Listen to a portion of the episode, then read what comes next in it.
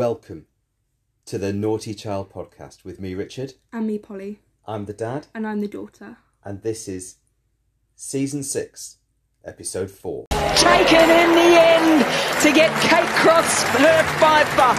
Brilliant bowling display. Doing it well there, Mandhana. Through mid wicket. Not much room to work with there. That's sharp work from Amy Jones behind the stumps. What a catch from Stacey Akew. Her 19th against England, her 57th in her international career. As Mithali Raj brings up another half century for India. 50 for Danni Wyatt. She's on a roll in 2020 cricket, that is for sure. The move to bring her up the order has been a good one. Shikha Pandey, feather of an edge off the bat of Lauren Winfield. She nicks off a smart catch by Taniya Bhatia. stroke that is. Meg Lanning at her very best. Brings up three and three for Tammy Beaumont. Another hundred. What a delivery that is. Absolute peach from Perry. That is excellent from Katherine Brunt. She gets exactly what she deserves. This is the Naughty Child podcast, Paul, Mhm. and this is a prologue. A prologue. it is, to be fair, it's a bit of a prologue. So before we start the episode, Mhm. we want we thought as a prologue we put in a little interview with Yep. someone amazing that we spoke to Yep. a couple of weeks ago. So, yeah, a few weeks ago we spoke to Fi Morris, who plays for Western Storm, and she played for Southern Brave in the 100. And she was great to talk to. Um, I thought, yeah, she was very honest about, you know, talking about, I guess, her development through cricket. Um, and yeah, it was very interesting. We also have another interview later, so um, you stay around for that. Yeah, so enjoy Fi Morris, and then we'll start the episode properly after the prologue.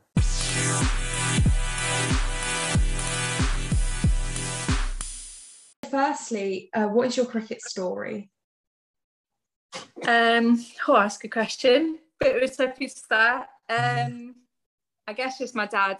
Uh, my dad always played when I was younger, so I used to used to play quite a lot, being opening batter. Um, I'm the youngest of seven, so I've got quite a big family. Um, so I was basically just bullied into being sporty unless um, they just threw balls at me and if I didn't catch them, then they hit me. So I think that's pretty much how the story started. My, my brother was quite a good player when he was younger, um, so it was just kind of classic in the back garden playing a bit of cricket and then just kind of went from there started going along to a few clubs um, started playing county cricket when i was younger. Uh, played a lot of boys cricket so played boys county for quite a few years and then um, was lucky enough to be picked for the england academy when i was 16 i think so i was quite young. And then i guess from there kind of women's cricket's just grown and i've kind of grown with it in a way um, so yeah it's been a bit of a long old road but we're here in the end we got there in the end so just enjoying it now really Yeah, that's fantastic. Now, the the way the game's structured, of course, you've got people who are essentially contracted, and you've got regional contracts, and you've got amateur players. Where do you fit into that? Um, are, are you regionally contracted? Yeah, yeah. So I'm contracted at Western Storm. Um, so I'm one of the. We've actually got six pros. Um, so yeah, I'm one of one of the full time pros at Storm, and then obviously play play for Southern Brave in the hundred as well. Um, obviously that's quite separate, but yeah, all year round at Storm, and then in the summer we've got the the Brave Brave tournament. So yeah. Yeah. So is is that kind of I don't know quite how to put this? Is it sort of performance related? Because if there are if there are six per year, then presumably that's actually quite competitive as to as to who gets them. So so is it do you Yeah. think like people could lose that contract at, at, at the end of a year and so on? Yeah, yeah. It's um the contracts are only a year, which is a bit of a, str- a bit stressful sometimes, especially when you're not scoring any runs. But um, this is obviously the first year we've had them, and I think I'm guessing a lot of people will retain their contract. Um, Mhm. just in terms of it's it's quite harsh to drop someone after a year. But yeah, definitely. I've never really played played cricket with that much pressure before, and I guess now it's my job. It's it just adds that slightly um slight bit of stress on that you don't really need sometimes. But um yeah, I wouldn't have it any other way really. Um, so yeah, hopefully I'll retain my contract for Storm next year. You never know, but fingers crossed I will, and then we can kind of carry on from there and push on next year. So before the regional contracts came in, how did you sort of live? Did you have another job that you did, or how did you? Yeah. yeah, yeah. I'm not sure I did, to be honest. And I um yeah, so I, I didn't actually play cricket for for a while in my early twenties. I quit cricket completely, and I worked in a in a gym for quite a while. Um, I've got a master's master's degree in sport therapy, Um, so I still do that a little bit alongside my cricket, so kind of sports massage and and some physio stuff in a clinic. Um, it's quite flexible, so it works quite well mm-hmm. for me. Um, but yeah, that's what I did before I started playing playing full time cricket, and now, especially over the summer, it's definitely definitely just cricket. Um, yeah, I'm not sure I'd want to be working alongside it as well. It's all, it's all a bit hectic in the summer, but I still do a little bit in the winter when when everything's died down a little bit. So I did a little bit of work then as well. So how did you uh, balance like uh, school and cricket or uni and cricket when you were younger?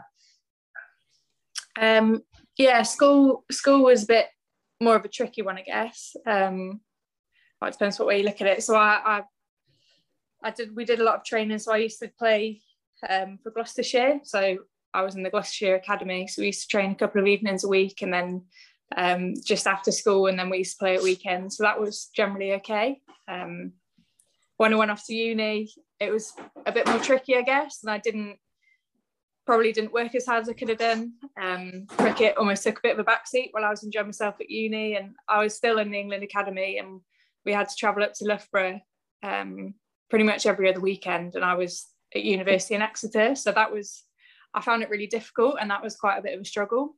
Um, and yeah, I would I'd be the first person to admit that cricket definitely took a bit of a backseat in my life, and that's probably why I didn't um, didn't quite enjoy it as much as I could have done. Um, but I feel like I've kind of got the balance a little bit better now, um, or I have done over the last few years. So yeah, you can you can have fun and play cricket, just a little bit less fun. I guess it's difficult at that age, isn't it, to to know where your priorities lie. You know, so if you go to Exeter as a as a new student, and then you're just away all the time, you know, playing cricket, training cricket eh, outside of the student bubble, if you like, then you did kind of don't build those relationships and don't make the most of your university years in a way. So that, and that's quite a difficult choice to make at 18, 19 years old, I would imagine. Yeah, definitely, definitely. So I, I think personally, I, I got selected first at the England Academy far too young. Um, mm-hmm. I felt too young at the time. I felt quite immature. I didn't have very good time management skills. I didn't know what I wanted to do, and that didn't go very well for me. I think some people get selected young and they know it's exactly what they want to do, and they just go and achieve everything they want to achieve, and they're doing really well. But it didn't work for me, um, and that's something that I learned a lot from um, of how to manage my time. And I'm definitely someone that I'm quite a sociable person, so I definitely need a social life outside of cricket, and I need I need things to do outside cricket and things to focus on. Um, just give me that time away, and that's something I, I overcooked when I was younger, and now now I'm a bit older and a bit wiser, I think. So I, I kind of get the balance a lot better now. Um, I know when I need a bit of time away, and I know when I need to knuckle down, and I think that's that's why I've enjoyed it so much this year. Um, just kind of nailing that balance, or sometimes nailing it, sometimes not quite so much. It can get quite intense on cricket sometimes. Um, a lot of pressure, but yeah, it's something that I've just understood more about myself the older I've got. And I probably wouldn't have known that had I not gone to university and, and experienced all that outside of cricket. So I'm glad I did. So how did you kind of end up getting the call up for the hundred? Um, so I used to I used to play for the Southern Vipers in the Super League, um, and I played for Hampshire as well. Um, so I know Charlotte Edwards quite well. I've known her for quite a few years now. She's a bit of a legend. So um, I was just lucky enough to get uh, contacted by her, and I was contacted by another team as well. And you almost become your own agent a little bit, so you kind of play them off against each other and say, "Oh, oh, well, I've been offered this by her, and you're offering me this." And you know, she said I can have the balcony room, and you're saying CAD. So what am I going to do? But, um, yeah, that was sort of how it happened, and I've always had a really good relationship with Lottie, and I know she runs a, an amazing ship. Like it was mm-hmm. an incredible experience, and I knew it would be because of the way that she she runs a team. So that's why I said yes to Southern Brave, and that's why I went down there. And I'm very glad I did. It was it was amazing fun. Yeah, and, and, and what a what a tournament you had as a team as well. You know, I, you know, I, I would say you you won it in a sense. yeah, wish. yeah. Well, you yeah, came top of the league, didn't you? Um, we did, uh, yeah. Yeah. Um, you know, and and performed really, really, really well as a as a team. Uh, and then you you top scored in the final, of course, didn't you, for for uh, for Southern Brave?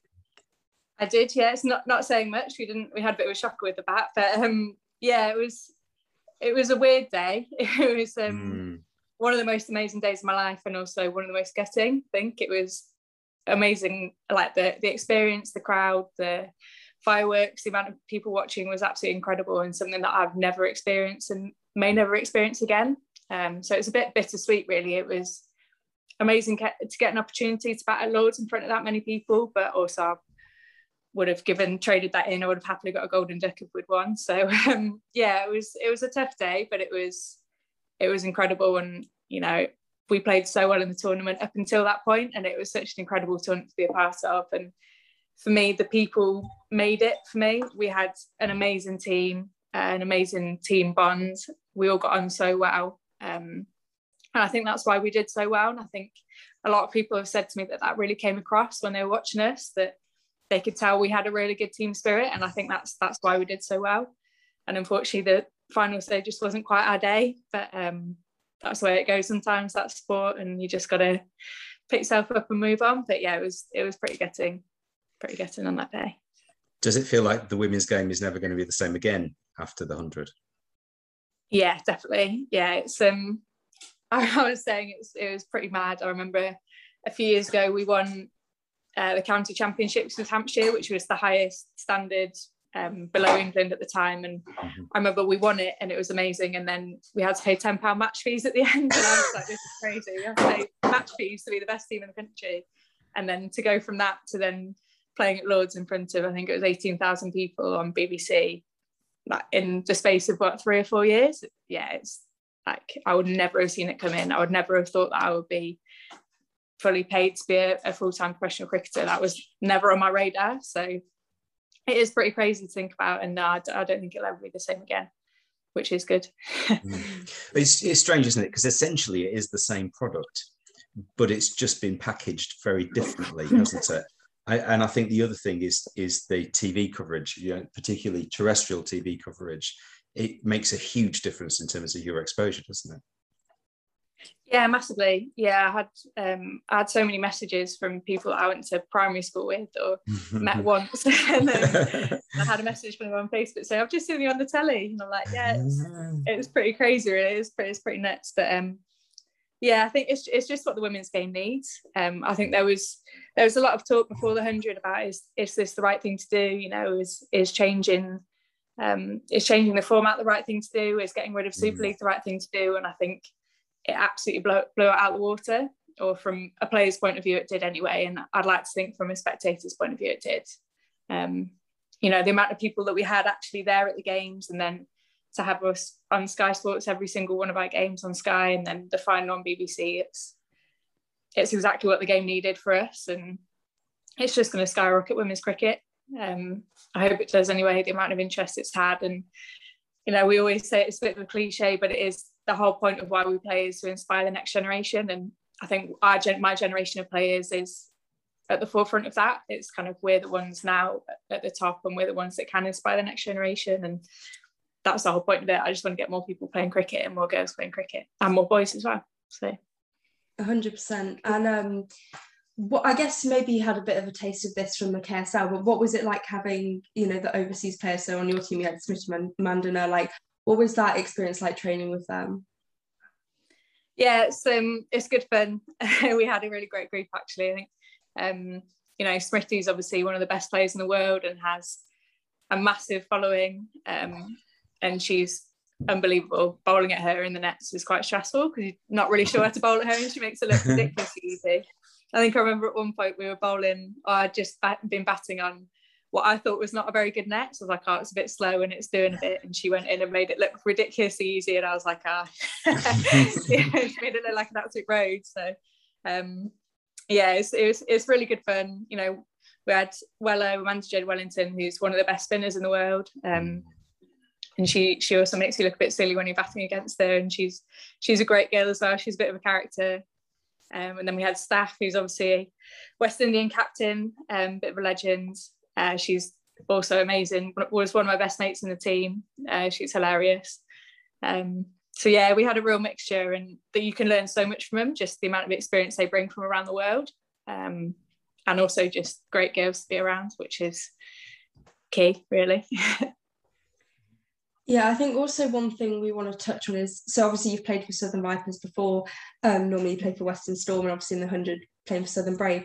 Is it quite difficult making those transitions from team to team, or does it kind of because everyone knows each other, is that a bit easier? Um, yeah, I think I guess a lot of people do know each other. It's it's quite a small world, the women's cricket world. Um, I think for me it was quite it was quite weird going from playing for Vipers to then Storm, that we were the biggest rivals in the Super League. And I actually never beat Storm. I never played in a game where Vipers beat Storm. So to then move to Storm, I was like, oh, okay, moving to the enemy. But um, I guess it was a completely different setup. And I'm, I'm from Bristol anyway. I'm from the West Country. I'm very proud of that. So for me, it was, I was massively proud to come back and play for Storm. And yeah, it's, it's a bit of a different feeling playing here. You know, we've, we've not played our best cricket this season, but there's there's something to me that's quite special about playing for Western Storm. There's something quite special about West Country cricket. Um, and yeah, go, going back down to them playing for the Southern Brave, I was really really nervous because I knew it was quite it was quite a similar group to the Vipers, and yeah, I was just nervous about going back into it. But it was actually it was incredible, and I loved all the girls. I loved the team. Um, it was a it was a brilliant team atmosphere and a brilliant experience. So I was I was very glad I did it, and I could have stayed and played played for Welsh Fire, which would have been a lot of similar girls to the Storm girls. But I'm actually glad that I didn't I didn't do that, and it was quite nice to get away from a bit for a bit and learn learn something from other players and and have a good time with them as well. So mm. yeah, it's definitely a bit of a challenge, but I quite like it. And they had different lockdown rules in Wales as well, didn't they? Which made it slightly less sociable, I think. yeah, definitely. They were quite strict. So we were strictish and strict at the beginning, and then it kind of loosened up a bit, which was quite nice. The secret safe with us. uh, yeah, I mean, we we went to Bristol actually, didn't we? Um, for the test match, we we went to the fourth day, the final day of, of the test match at, at Bristol, which was just amazing yeah. experience, wasn't it? Mm-hmm. You know, um, to see uh, Shafali Verma bat and uh, mm. uh, Sophie Ecclestone bowl the whole day long. Um, yeah, is yeah, Red Ball, yeah. is red ball cricket something you'd like to play more of? Um, for me personally, no. Um, I know a lot of the girls would love to, and and a lot of the England girls would love to play more tests. Um, I personally, I wouldn't. I don't think it. I don't think it would suit the way that I play, and I probably wouldn't enjoy it as much as some of the girls would. But I know a lot of the girls would love to, and it's something I hope does happen in the future. Um, but it's probably not something for me personally that I'm. Sorry, I've got low battery. Um, but it's probably not something I should have have enough um, it's not something I personally focus on and, and would want to play in. Um, I'm a bit more of a T20 player, I guess. I enjoy that a little bit more. Um, I think my body is getting a bit old as well. I'm not sure I can do five days in a row. After going back to 50 over cricket recently, I've realised T20 is the way forward. forward but, um, yeah, I hope it does happen a bit more for women in the future. And if we can start introducing maybe a bit of two day cricket into domestic surf, that would be great. Um, yeah, I know a lot of the girls would enjoy that. Yeah, I think it's also um, maybe at a younger age introducing longer formats because um, I was I was listening to a thing it was saying that actually a lot of people until they get into you know higher level county setups, they won't play you know 50 over games. They'll be playing 30 over or 40 over. And so then i guess if you go straight into a test it's very like physically demanding and also mentally tough. Yeah, definitely. And I think that's why, you know, some some women's tests in the past have been accused of being quite boring. And I probably would actually agree. Um, but it's it's not really their fault. You know, they don't they don't play any longer format stuff. We don't play any longer format stuff. Um, I think the, the England against India game was fantastic and it was amazing advert for, for women's tests and I hope I hope from from now it does kind of move forward. Um, but yeah, it's definitely it's such a different way of playing cricket, and I've I've played in a couple of two day game two day games before, and it's a totally different mindset, especially as a batter. Um, so yeah, it must be really tough for them going from you know we play so much T20 cricket, and obviously now we've got the hundred. Mindset wise, it must be pretty tough, and definitely body wise. Yeah, I'm not sure for four days in a row of cricket. I'm not sure how well I cope with that, but um, yeah, I hope I hope younger players coming up through the ranks, and I hope hope in the future domestically we can start playing a little bit more. Um, because yeah, te- test is best, as they say. So I'd like to push that forward in the women's game. There's a question that we asked during the hundred to everyone we spoke to, and you weren't given free pom bears, were you? We weren't, and it was probably my biggest regret of the hundred. Actually, it was probably the only thing that was actually really disappointing. Um, yeah, gutted. All my friends were gutted as well. They're like, "Oh, Yeah. yeah, sponsor bears. You better come back with boxes of it." We didn't didn't see anything. Yeah, I think Birmingham Phoenix were the only team that got stuff because we were speaking to Thea Yeah. Brookes and she said that they they asked for them and were given them um if they like put stuff on their story, Mm. but no one else got them. Well, which was Katie Levick, shocking. Katie Levick told us that because she works in the office at Headingley as well, they, Yeah. they had a whole load of stuff sent to the office, but they didn't have any uh, the players had really? on the office was staff. Who were, I can't remember who said supercharged them. Was it Tyrrell? Oh no, that was Spirit. Yeah, I can't remember um, supercharged. They, Pop chips. pop chips. Pop chips. were, Pop yeah, chips, yeah. yeah. Yeah, Yeah. no, I love Pom as well. Like there are no calories in them as well. It's perfect. it would have been great, but maybe next year we'll definitely write. I'll write a strongly worded email and see what. Thank you so much, Fi. It's great uh, to speak to you, no. Cool. and uh, thank you for sharing some of your experiences with us. And um, best of luck for the rest of the season. Are, are there many games left? No. Uh, we've got we've got one more on Saturday against Mhm. Sunrisers. That's the last last 50 over game, and then we're done. So hmm yeah, I know. Yeah, and- Six weeks off there. Six weeks off. Brilliant. Mhm. And uh, what do you do in the winter? More cricket. Okay. yeah, so we, we got well, we've got two weeks off, and then we've got four weeks of kind of pre pre training fitness there, Mhm. and then we've got a lot of fitness before before December. So I think a lot of people think, oh, you must do so much fitness in the summer, and it must be knackering in the summer, and it's like no, we do all the hard work before Christmas. That's when we do Mhm. most of our fitness, and then most of the season is just about getting through the season and get your bodies to the end of the line. So yeah, it'll be a long hard slog before Christmas and then just building up to the season really. Um, a nice long cold winter indoors, but it's got to be done. It's all part of it. Brilliant. Well, all the best for that. And uh, Thank thank, you you very for much. talking to us. No Thank worries at all. Thanks a lot. Nice to meet you. Bye for now. Bye. So, Polly, that's Mm-hmm. the end of the prologue. Shall we start the episode properly now? Let's start the episode.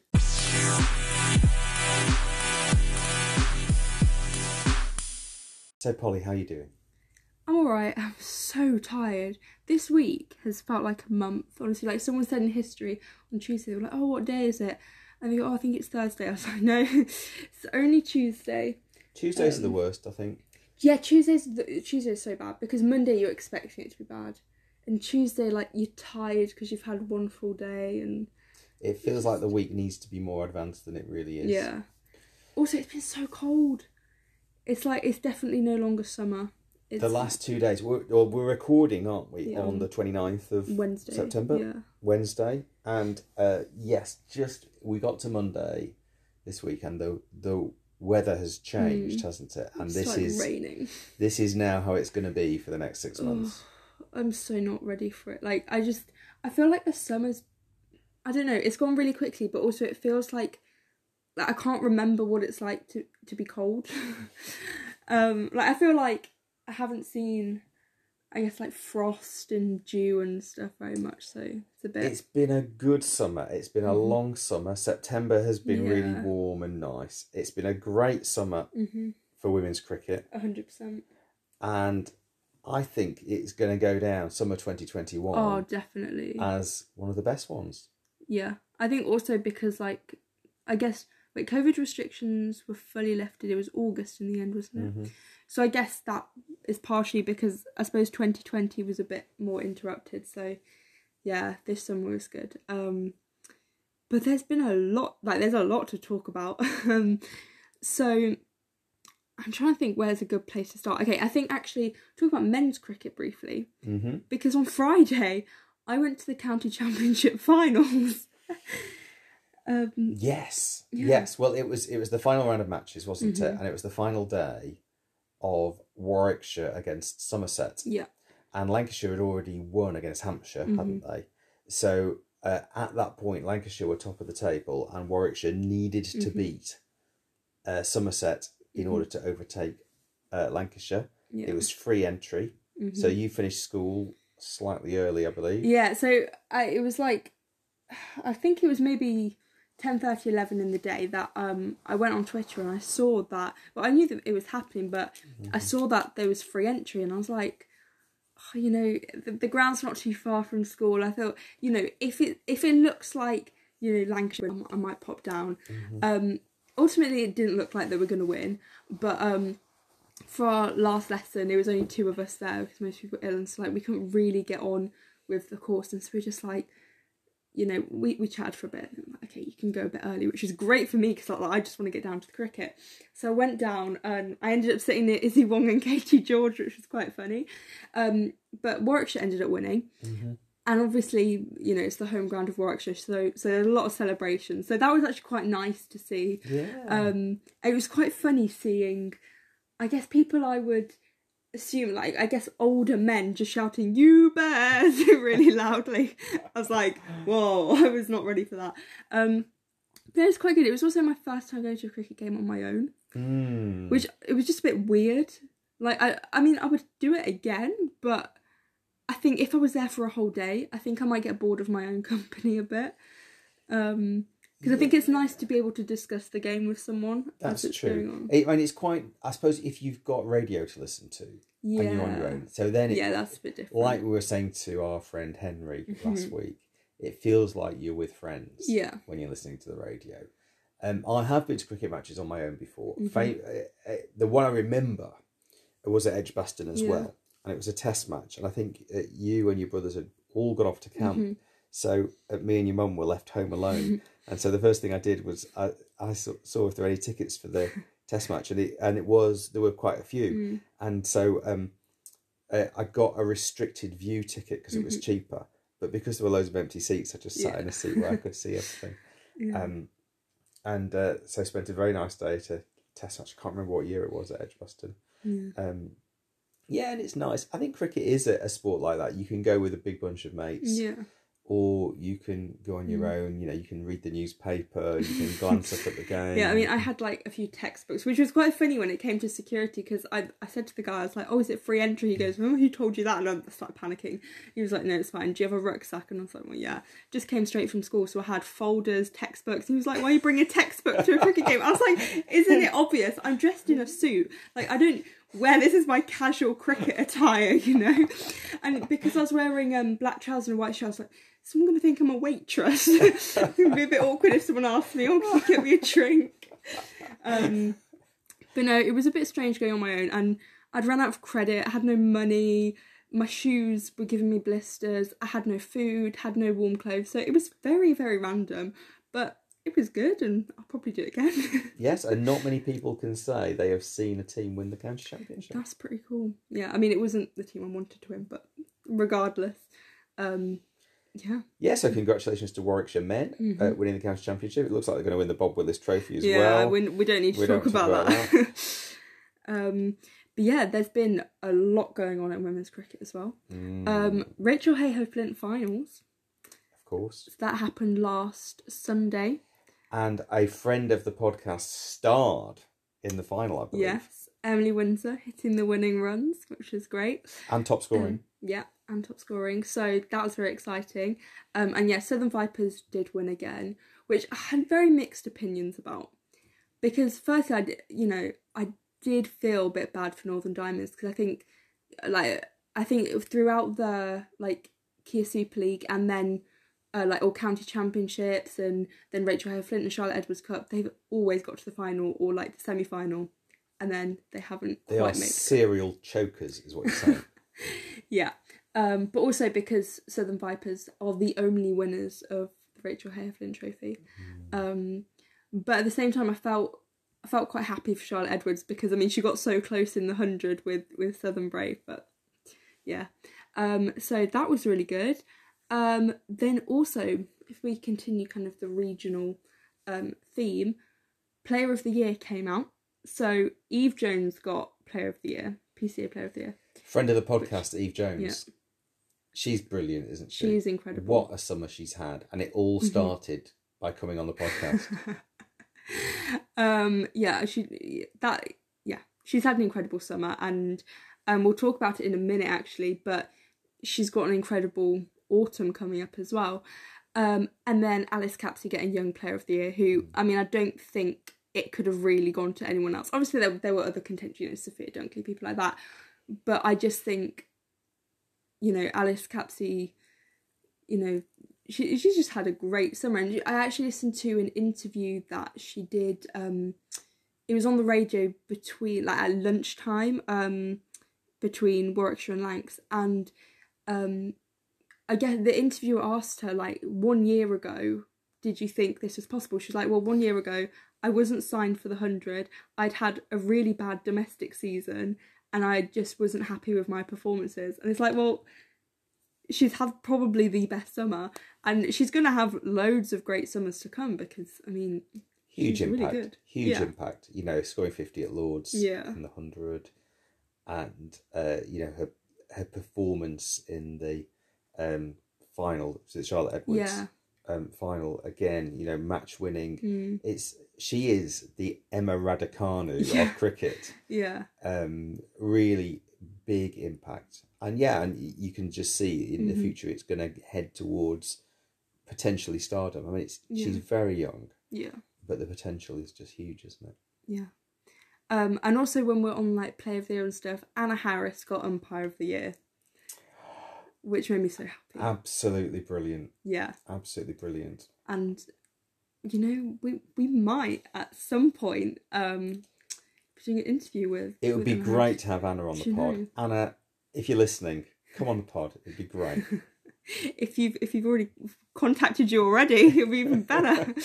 um, but I mean, talking about, we've got so many interviews coming. up. We've already done. We did one yesterday, hmm um, which will be in this episode, and we've got like four or five. You have been so busy. I, you can tell the season's come to a close. And Yeah, all these cricketers have got a little bit of uh, time on their hands. Yeah. Because they're all suddenly saying yes. Yeah. uh, to you, uh, which is, we're so grateful for. Yeah, which is and um, we're really looking forward to it. In fact, you told me that I need to get up at a very early hour on Saturday morning. Well, you say I've told you. I mean, I also had to tell myself that because I mean, I don't get a massive line on a Saturday, but you know, interview someone at seven in the morning. because they are an international player who is internationally based at the yeah. moment. Mm. um. So yeah, that's all very exciting. Speaking of international, though, the WBBL starting So what, what's the WBBL? the Women's Big Bash League in Australia. Uh huh. Um. So it's like It's- the hundred in Australia, but not quite but- as good as the hundred. No, and it's not the same format. Um, but you know, traditionally, a lot of England players have gone over. I guess, like with the hundred, you get international players, um, and a lot of the teams have been announced this week, or well, certainly the overseas players. So Eve Jones has gone over. She's currently in hotel quarantine, I think, um, in Australia. She's playing for the Melbourne Renegades, um, which is also the team that Harmanpreet Kaur and Jimmy Rodrigues are playing for. So, I mean, Whoa. you wouldn't want to come up against them. They have got a strong Um, batting lineup. Yeah, hundred percent. Um, so that's really exciting seeing the lineups coming out. And Maia Bouchier is signed for Melbourne Stars, I think. Okay. Um, so yeah, that's again just more opportunities for them to play. Um, I guess in the autumn. So Mm. um, and it's it's just more experience as well, and playing with pe- people you've never played um played with before, and potentially might come up against in the future. So um, Yeah, so so we wish Eve all the best. I, I think she's going to be brilliant. I think Mm-hmm. Yeah. she's going to be a real star there, and I just really hope it results in some international recognition by Yeah. England because I, Yeah. I think she needs to be in that England side. Yeah. I think the only people that haven't said she needs to be in the England side are the selectors. And I'm just like, what are you doing? Everyone's calling for it. Um, so yeah, talking about Australia, there's been the Australia India series. So they've had um, the ODIs first, which They've been really exciting. oh, they? they've been so good. Like two of them came, you know, right down to the the last balls, which was yeah, I love those sort of games.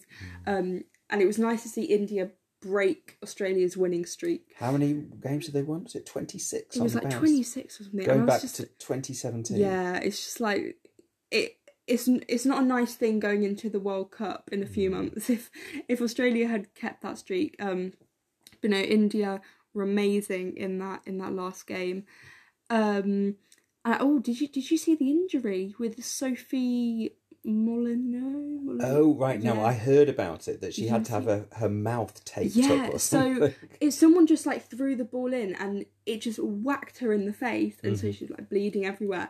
But they needed her to bowl, so just like taped her face up, and she couldn't open her mouth or anything really. So she just had to bowl, and she looked ridiculous. I was like, that is commitment, um, because she could have got like you know substitute field or whatever. But I guess when you're a bowler, that's not very helpful when you're in the field.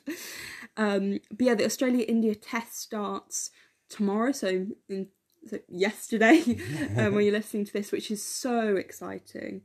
Um, it's great to see some women's Test cricket, you know, Definitely. and um, and just the excitement of those Australian players to put on the baggy green. Mhm. Um, you know, it, it really, really, really means something, and we need to see more Yeah. Uh, women's Test cricket and women's first class cricket, definitely. Yeah, and especially after you know England India, which was just amazing. Like Mm. I, I hope this kind of ends in a win or loss, um, rather than a draw. Um, but no, I, I just thought, yeah, I think that's gonna be really good. Um, it's very exciting, and um, England New Zealand have finished, which it felt a bit sad almost because it felt like this is really the end of you know the English summer. Um, I, I, I, I thought it ended really, really Yeah. well, and actually because with the men's Test match Mhm. against India being cancelled, Yeah. it felt like the summer for the men suddenly came to an end, um, and you didn't get that sort of the final test or the final match just Mm. kind of finish thing it rounds things off for the year yeah. and everyone thinks about everything that happened and so Mm. the men didn't get that Yeah. but it feels like the women with this series against New Zealand Mhm. Uh, which was I know England won 4-1 in the end but actually it was a lot closer than that Yeah, apart from the final game Yeah. um uh, and and was really quite well contested Mm. I thought Yeah. and the really useful thing from England's point of view is it pointed out some areas for development. Definitely, yeah, and you know that batting order and the collapses that they had had, you know, they're going to learn a lot from that, and I guess it's important to have those mistakes in just series rather than you know in a World Cup or in the Ashes or things like that. Um, about that game, I had a few, um, two tweets in particular went a bit viral. So proud of myself for showing everyone school. Like, look, I got 114 likes on this Mhm. tweet. So first one was um, on TMS. Um, they were having a discussion about crumble.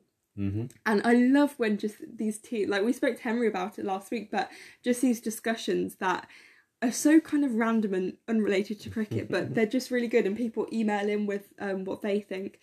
And so talking about like, do you have custard or ice cream or people saying cream? Like I've, I've never really heard of that. I've just ever had custard on it really. And um, someone said that they have custard and cream. Nice. And Alex Hartley was like, you know, I'd love to, but when I go back to my parents' house, it's like going to rehab, which I was just, I, I, I couldn't stop laughing. I was like, right, so you're comparing going to your parents' house to going to rehab because her mum's like a fitness instructor and stuff, so, you know, in healthy eating. I feel like all mums are a little bit, you know, we need to be healthy or whatever. So, anyway, um, so I tweeted that out, just quote tweeted it. And Alex replied um, by tagging her mum, who then confirmed that it was true, which I thought was great.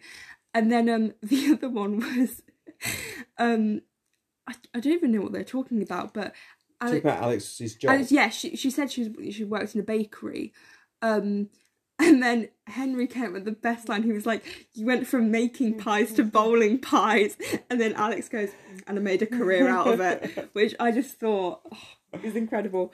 Um, so yeah, I tweeted that, and then she retweeted, and obviously because it's the IPL, they have a lot more like Twitter traction at the moment because they're all tweeting about it.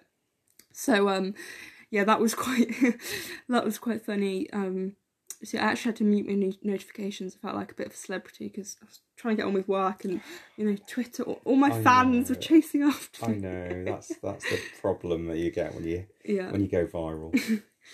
Um, and there's one more thing I want to mention. It's been a very long list, um, and I just want to kind of briefly touch on it because I, I, it's really not a debate at all. But the whole um, batter batsman that recently it was announced that batter is now like the official term, which it annoyed me so much when this was announced on Twitter, just because the response from some people, and I was like, why do you care so much? Like, mm. you know, you don't call it a bowl man or a wicket keep man or a field man. It's like it's a fielder, a bowler, a wicket keeper. Why is batter any different? Mm. It's like you're a player, you're a cricketer. Like I don't, you know, and I think it was Kate Cross that tweeted. She was like, "Well, you know, if you change that terminology and it makes one per like one girl feel more included in the game, and actually when they go and play cricket, they feel like this is also a sport for girls. Well, then it's hundred percent worth it, and it's not a big sacrifice to make at all. Yeah, I, I guess it what it indicates is that you you make changes to Mhm. include people. Yeah. But I guess what you don't want to do is in making those changes to exclude some other people Yeah. or to make other people feel Yeah. like they're losing something that's important. Yeah. Now, in this case, I don't think they are. No. uh, but traditions in cricket and terminology in cricket Yeah. is both evolving Mhm. and important that it stays the same Yeah. because there are lots of traditions there, aren't there? So, so there are things like gentlemen and players Mhm. was a tradition in cricket. Yeah. So there were amateurs and there were professionals. Mhm. So uh, people who are amateurs were always uh, known by Mister Mhm. and their initial Oh. uh, on Yeah. uh, and then their surname Mhm. on the scorecard, whereas people who were professional had their 1st Mhm. name and their surname. Um, And so that was like, you look at it now and you think that's a bizarre Mm, yeah. thing, whereas, you know, 70 years ago, that was really important. Yeah. Um, and, and so the game does evolve and, and Mhm. traditions do change and terminology does Yeah. change. And I think I, I'm with you. Yeah, I don't think it's important. I Mhm. think at the same time, if someone gets referred to as a batsman Mhm. in the men's game Yeah. from time It- to it time, doesn't matter. It's fine. The I think it's can more be for- interchangeable, can't they? But it's more for the women's game, you know, if um I don't know, Tammy Tammy Beaumont comes on and they go, Oh, what a great batsman. It's Mhm. like I mean that's fine, but actually would she would she rather be called a batter? Like at the end of the day she is a batter. like she's she's batting a ball. Um it's interesting because I'm doing an EPQ alongside my A levels. Sorry, EPQ, what's that? I, I don't. Is it extended Extended qualification? No, project qualification. Yeah, I don't know what it stands for. Half an A level. Yeah, it's like half an A, A level. You can basically do on any topic you want. So Mhm. I'm doing like the development of women's cricket in England, and obviously one of the big steps of that is um, that I was I was actually reading about it today was Lords and women's cricket, and just reading the article of what some people say made, made me really angry because obviously like women weren't allowed to play at Lords or weren't allowed to like be you know even In the like in the pavilion Lords like the room, long yeah. room they were like okay you know if a woman has to come through the, you know, quick quickly hustle them through you know no bother. And um the all like the members of the MCC like did multiple votes on this because you needed two thirds of people to agree, um, and there was a comment that was just like it made me really annoyed because this member he you know imagine if a member said it now it would be horrific. They'll probably be fired or whatever. But they were like well you know the, the cricket ground is a space for men. You know women are so annoying that it's nice just get away and come to the cricket. And it's like you couldn't say that and even you know middlesex players like that were women weren't allowed to go in and you just think that's crazy and you know the law the, the law like the rule only changed in 1998 which is mad Yeah, and again, it's tradition, isn't Mm. it? And so it's working out what traditions need to stay Yeah. and what don't. I remember back in the day, 1980, Yeah. my dad taking me and my brother to Lords Mhm. to have a little look around. Yeah. Went to the museum Yeah. and went to the long room. Mhm. And but we had to stop into the the club shop Mhm. before going there and buy ties because you Oh, weren't wow. allowed into the long room unless you were wearing a tie. that's crazy so even like the players would they or like would that be an exemption Yeah, the players Oh, didn't yeah, wear ties, 'cause, uh, but um, yeah, in in the long run we Mhm. had to just as visitors going having the tour, Oh, we had to be wearing ties. Yeah. It's strange because I think tradition's one of those things where some of it's really good, but some of it is very much of its time. And like, I guess some tradition, it hasn't always been there. It's been something that's been created and maybe done for, I don't know, 50 years. But actually, isn't necessary to creating a sense of identity within the game. Um, and I think, I guess maybe traditionalists of cricket are probably a bit annoyed with the 100 already. That now, you know, this new term batter, they're like, oh, another thing. And it almost feels for them, I guess, maybe that, it, that it's ruining it. But I just, you know, from my perspective, um, I, it just makes people feel a bit more included in that actually the game is for is for them as well. Um, And I think to be fair on cricket, mhm. it is a game. It, it's seen as a very traditional game, Yeah. but compare it with football, Yeah. and it's a lot more willing to Mhm. change. Definitely. You know, so any thought of you know breakaway leagues and stuff in football Yeah. is like really taboo, Yeah. really bad. Franchise, Yeah. bad, bad, bad. Or even when they tried to introduce, like, was last year? It was that, um, oh, what was it? The Super League. Yeah, the Super League thing. That was just Yeah. a big no no. Absolutely, yeah. And even like the use of technology Yeah. was held back for years and years and years in Yeah. football. And people really don't like VAR, Yeah. which I think is kind of almost opposite in cricket a bit more. Yeah. Whereas cricket, they'll change their formats, Yeah. they'll change their teams, their Mm. franchises. Uh, all of that is fine. Technology's been there for years. Yeah. You know, certainly line technology, and Yeah. then, uh, you know, the uh, ball tracking technology Mm. and all that sort of thing. It's been embraced. Yeah. So cricket is very much more willing to innovate than Mhm. football. I think. Yeah. um and again this is just another part of that and it's it's okay it's a tradition Mhm. but we can move on and we can change things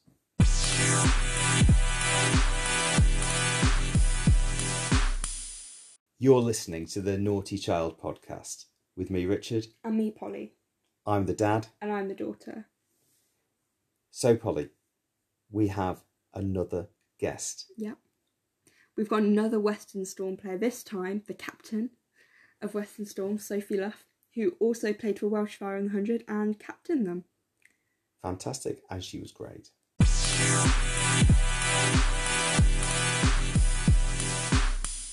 So, firstly, we kind of just want to ask you, what's your cricket story and how did you get into cricket? Uh, yeah, my story is probably similar to a lot of girls that are my age now. Um, but yeah, my dad played, um, so I spent pretty much every weekend at the local cricket club, and um, that's how it really started. Um, I've got a younger brother as well, um, so always had someone in the garden to hit the ball at, to throw the ball at. Um, and yeah, it wasn't until I was probably about nine years old that I, I actually started taking it seriously, joined a club, and, and played alongside uh, the boys. Yeah, that's a, it's a really common story, isn't it? So I guess we've we've we've talked to quite a few um, professional female cricketers, and they all tend to have brothers, which is uh, I think quite helpful in in development, particularly if there's a bit of sibling rivalry going on there. It sort of uh, enhances development, I think, as well. But do you think those those days are kind of coming to an end now, and and the role models and the structure is there much more for the uh, for the women's game and for girls to uh, develop independently of that? Yeah, absolutely. And I think you've only got to look at um, the structure within schools and within cricket clubs. You know, you go to a local cricket club now, and there's probably a girls section attached to that club or a women's section, um, which is fantastic. There weren't those opportunities when I was growing up, um, albeit there were still opportunities for me to get into the game. Um, it just looked slightly different.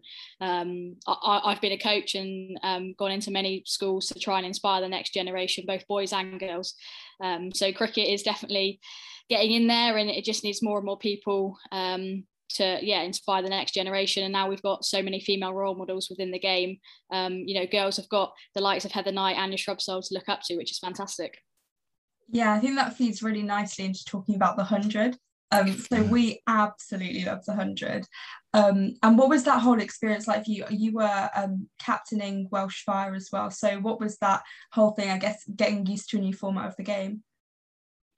Yeah, it was an unbelievable experience. And I guess if you spoke to anyone that was involved in it um, on the female side playing, um, they would probably have had the same experience that I did. Um, yeah, just remarkable to be playing in front of that many people. The crowds were ridiculous. Um, you know, something that we've never experienced before, um, especially just being a domestic player. Um, you know, I've played in KSL finals before, but you know that was in front of like three three thousand. Um, so to be playing in front of you know up to ten thousand um, at, at, some of the grounds was was a great experience. Uh, captaining had its challenges, but um, yeah, what an opportunity um, to be asked to captain. You know, one of the teams in in the first hundred competition uh, was a real honour. Um, and yeah, although we weren't as successful as we probably um, would have liked to have been, just the overall experience from a playing and sort of leadership point of view from my perspective, um, it was invaluable. Is, is it quite difficult to captain a side, especially with something like the 100 where actually tactically you, you don't really know what you're doing almost? Like, is that quite difficult to work out? Uh, the first couple of warm-up games we played, you know, I'd never experienced the game before, um, so it was quite frantic, and we probably went a little bit too quick at times. Um, so I, I, did realize that we had a little bit more time than than you thought.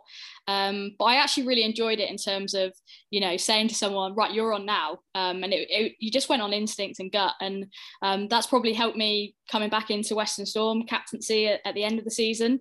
Um, albeit you know I, have given my bowlers a little bit more notice if i'm going to bring them on. But um, actually just players being able to bowl five balls get off um, it might be that I keep them on for 10 balls. Um, yeah, it was just sort of a gut feel thing. Um, and I think we had quite a, few good options at, at, Welsh Fire in terms of uh, different bowlers, uh, a few seamers, um, lots of spin variation. Um, so yeah, it was just sort of matching up um, what I thought was the best combination against um, the batters that we were coming up against. And yeah, you, you just got to back your bowlers in that competition. To be honest, it's it's a bit of a batters game. Um, so I'm, I'm glad I'm not a bowler. Um, but yeah, it's just it's just backing the girls when I do throw them the ball and saying, you know, get me a wicket here or or just just go go go run a ball here because um, that was invaluable in the competition. Yeah, and, and it seems to me that the, the one of the other difficulties, as well as having this new format, is it's a brand new team as well. So I guess some of the people you just didn't know at all, and you sort of met them literally days before your first game. Yeah, I mean, we actually met Hayley Matthews on the morning of the first game up in up in Headingley. Um, yeah, that was that was the first time I'd met Hayley um, and then we were literally playing the game that day. So um, yeah, I guess it did did feel different in terms of trying to get the team together. Um, but I actually loved the fact that I was playing with some new new faces. Um, don't get me wrong, at Welsh Fire there was a, a strong storm contingent, um, which mm-hmm. certainly helped uh, me in terms of knowing what the girls offer and, and knowing their roles, and and hopefully it helped them having me as captain and having someone that that they knew quite well as well. Um, but yeah, it was really refreshing. Um, you know, having to captain the likes of Sarah Taylor and, and some of the overseas. Um, I'm like you know I've captained Heather and Anya at Western Storm, um, but I've known those girls a long time. Um, so yeah, slightly different. Um, you know, having some world class superstars in your lineup and thinking, well, I'm actually in charge of these girls. Yeah, and we, we saw today like Eve Jones receiving um player like player of the the season, and it with the regional contracts, do you think that actually boosted the product of the hundred? And with the you know the delay of COVID, it gave players you know longer time to to train professionally, and actually the product was a lot better.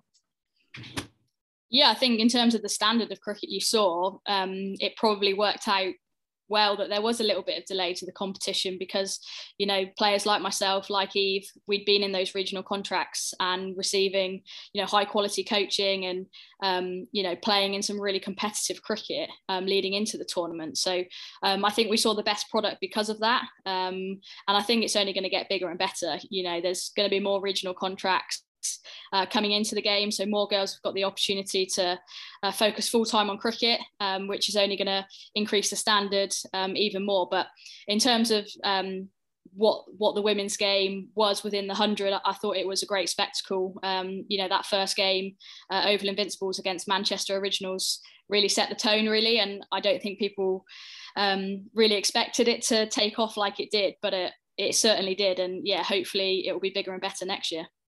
Well, we loved it, and it, and it was such a great tournament, so well marketed, such a great platform for the women's game. You know, I think you know, TV coverage, particularly terrestrial TV coverage, is is a game changer, isn't it? In terms of the profile of the sport, I, it just occurs to me. I don't. I'd appreciate your thoughts on this. Really, do you think the women's game is kind of heading towards an identity crisis at some point because the franchises in the 100 were so successful and so well known. And then everyone goes back to Western Storm and, and different counties. It's like, it, is that going to be confusing for your average uh, punter who's really getting into the into the product, if you like? I hope not, um, because I think the, the regional structure um, is fantastic, um, and I certainly love playing for Western hmm. Storm. And for me, um, I guess that's not the only negative of the hundred, but um, I don't feel that the West Country is that well represented. Represented. Um, I'm obviously playing for Welsh Fire, and you know if you're from Somerset, Devon, Cornwall, Gloucester, you're probably not going to identify with a team called Welsh Fire. so I think that is sort of missing, and, and that's why I love playing cricket and representing Western Storm. Um, I guess it's like any franchise tournament, you sort of dip into it and, and dip out of it. So, um, yeah, I mean, we had a great following. Um, hopefully, we can get more people into Cardiff next year. Um, we were at limited capacity this year um, due to COVID and the regulations over there, which which was a shame. Um, but I love the fact that we are sort of taking cricket over that way and, and over the bridge as it were um, because I think there's definitely an appetite for it there. Um, so yeah, looking forward to seeing what happens in the next few years. And um, I'm right in thinking that you uh, work for the Somerset Cricket Board. Um, what was kind of your role in that? Was it to do with the like girls and women's development?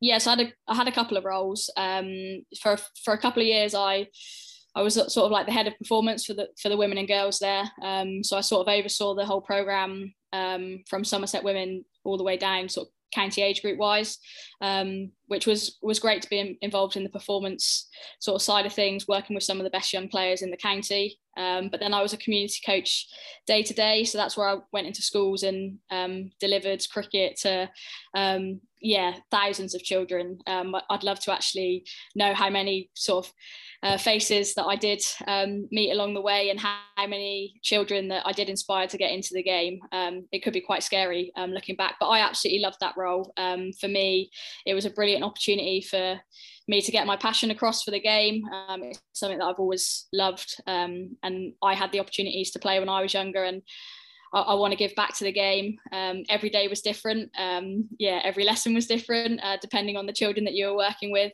Um, but yeah, I, I, absolutely loved it. It was really refreshing.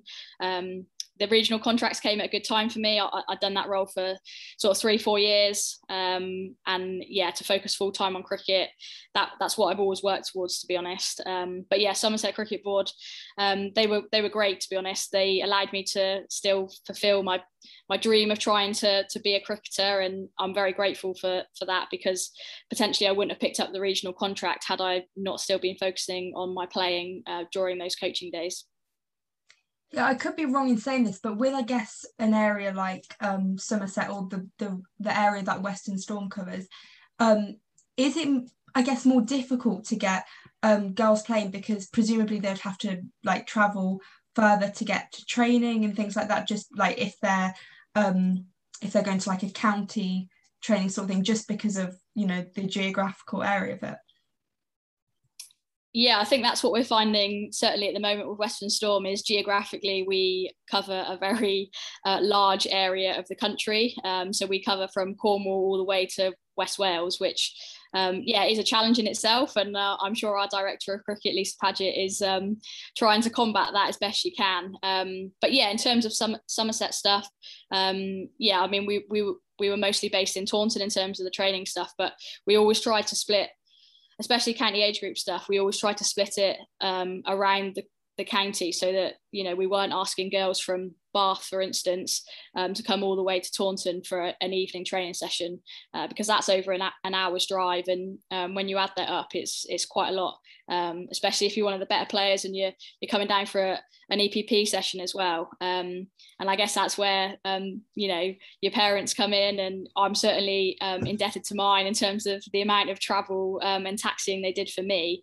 yeah, the amount of sac- sacrifices that parents do have to to do if they want their children to to be where they want to be and um, enjoy sport in general and enjoy you know different walks of life um, yeah parents are very important yeah and you've already touched on it a bit but with the regional contracts do you think um, you know, do you think we'll be seeing full teams being professional at, you know, that regional level soon? And what impact has that regional contract been for you?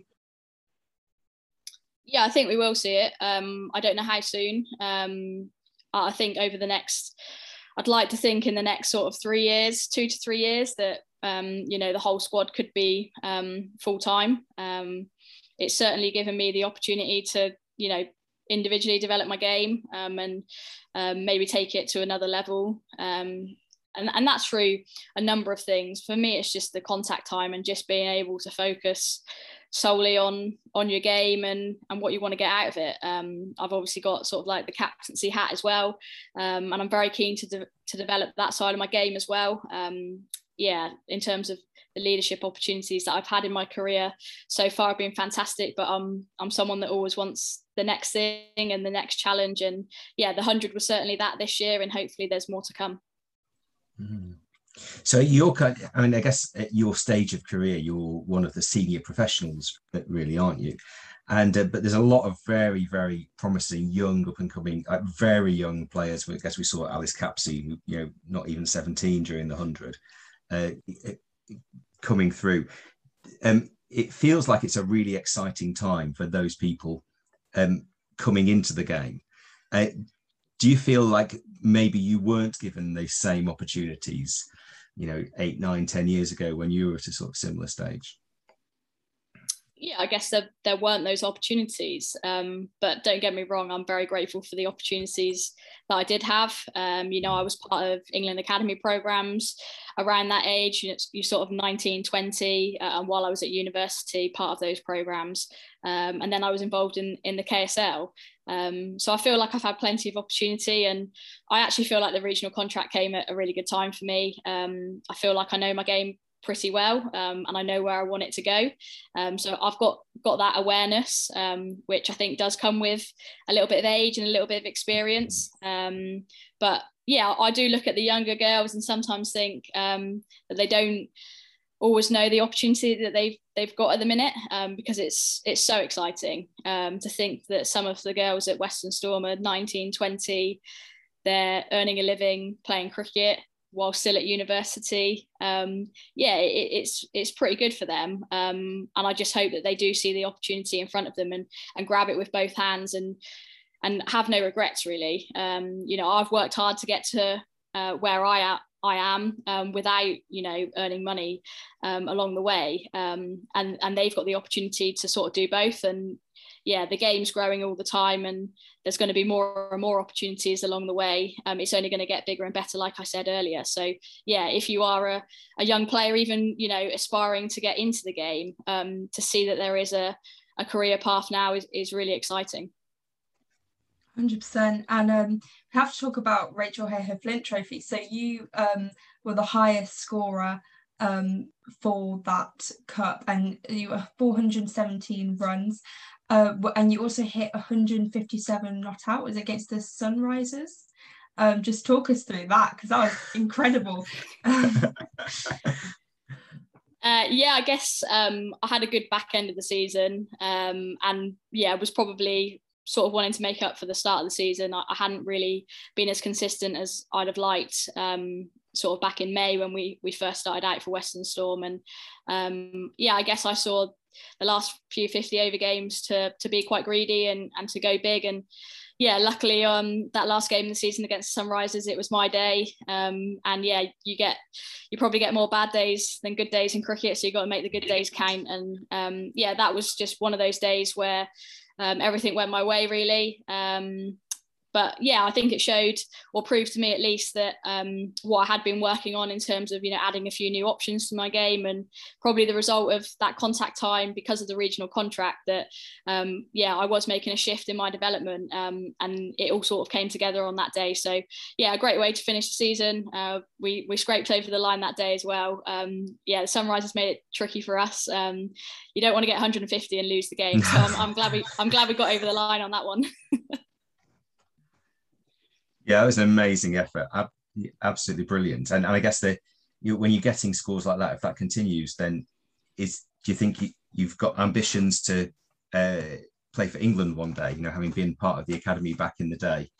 do you think there's still a possibility for someone at your age of stage? We mentioned actually Eve Jones, you know, who we think really, really, really needs to be in that England side. You're a sort of very similar age to her. Do you think that that's a push that you could be making in your career, the sort of next step? Yeah, I think, and that's the stage of domestic cricket at the moment in the women's game. Um, I think if you perform consistently, then um, there are those opportunities. And um, yeah, you talk about Eve. We were part of the England Academy at a similar time like you said, uh, we're a similar age, um, and we've always sort of been quite consistent performers on on what is used to be the county circuit, and now hopefully we can do it um, at regional level as well. Um, she's had a fantastic season, and yeah, in my opinion, thoroughly deserves a, a call up. Um, so yeah, if those things happen, um, then great. But I think for me, it's it's about um, what I'm doing in the short term. I'm obviously skipper at Western Storm, and it's about um, scoring as many runs as possible. I'm in the side as a batter first and foremost, so that's my my number one priority. Um, and yeah, it's putting in those match winning performances. So um, the bigger the scores that I can get, and the more often I can do that, the more consistently I can do that. Um, I guess that's what gets your name out there. So yeah, just keep keep doing what I've always done, I'm trying to be consistent as possible. Um, but yeah, just keep enjoying it at the same time. Um, it's always more enjoyable when you're getting those big scores. Um, don't get me wrong, um, but the opportunities that we've all had um, as domestic players this summer has been incredible. It, it has. It's been a wonderful, mm-hmm. wonderful summer. You know, and I feel almost a little bit emotional thinking mm-hmm. about it, really, and just like that, the way everything's developed since, you know, since going thinking back to uh, May, June, right through till now, it feels like everything's transformed completely for the women's game, and it's such a, a really good moment to be part of it. Yeah, it's certainly been a, a busy summer. Um, one that I haven't really or you know most domestic players won't have experienced before you know playing regional cricket going into what was a really intense tournament in terms of the 100 and then you know having to come out of that and actually you know you've got half your um, regional season to go so yeah there were there were challenges around that um, but I think uh, players will be sort of in a better position and and know the schedule better next year and be better prepared for it Sophie thank you so much that's been absolutely brilliant to talk to you pleasure and uh, I, I guess you're you're on holiday now. Have you got? Is it? you got, have you got some time off now? Yeah, we got some time off. We're not back into the first of November, uh, okay. so yeah, we've got um, got a fair few weeks to to chill out. Um, I say chill out. I won't be chilling out too much. Um, yeah, I'll go on holiday next week. Um, right. But yeah, around that, I'll still be doing a little bit of training and um, mm-hmm. trying to get ready um, for the winter block. Brilliant. Thank you so much for your time. Thanks very much, guys. Nice to meet you. Bye. Bye. Cheers. Bye bye.